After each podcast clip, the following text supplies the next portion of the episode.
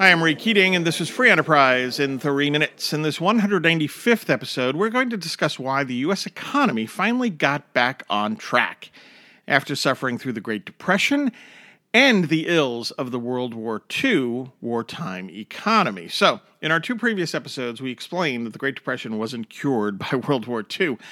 Also, keep in mind that more than a few economists at the time expected the economy to go back into a depression after the war and called for ramped up government spending to continue on non war endeavors. But what exactly occurred to return to a period of real economic growth?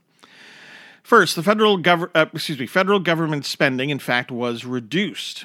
For example, federal outlays as a share of the economy declined from nearly 43% in 1944 to 14% in 1949 thereby reining in the crowding out effect, whereby government spending drains resources away from the private sector, whether via borrowing or taxes. This spending reduction, contrary to the prevailing Keynesian view at the time, and still held by many today, had a positive effect on the economy. Second, the effort to reduce sky high taxes at least got underway. For example, the top personal income tax rate went from 94% Yikes.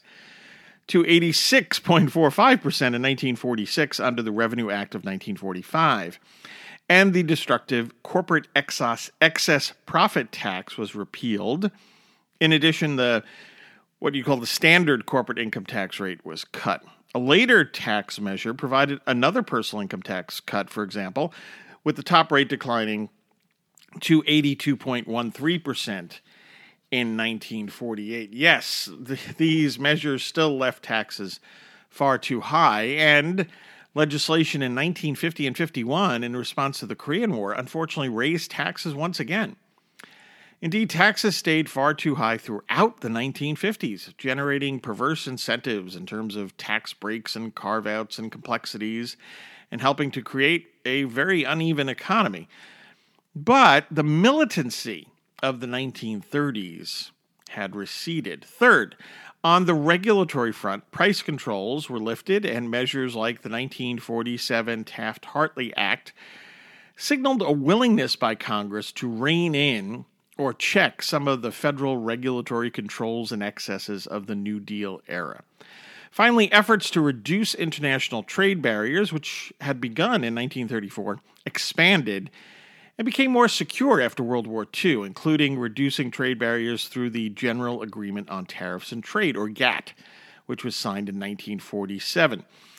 So, during the immediate post war years, again, when some prominent economists warned against reducing the size and reach of government, as government was somewhat reined in or restrained, the private economy grew fantastically, robustly. In fact, generating nothing less than an astounding post war recovery.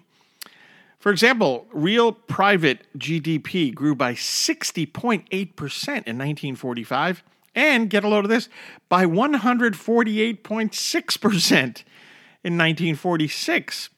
That was followed by 4.8% in 1947, 3.6% in 1948, and after a decline of 4.5% in 1949, growth reignited in 1950 to 12.1%.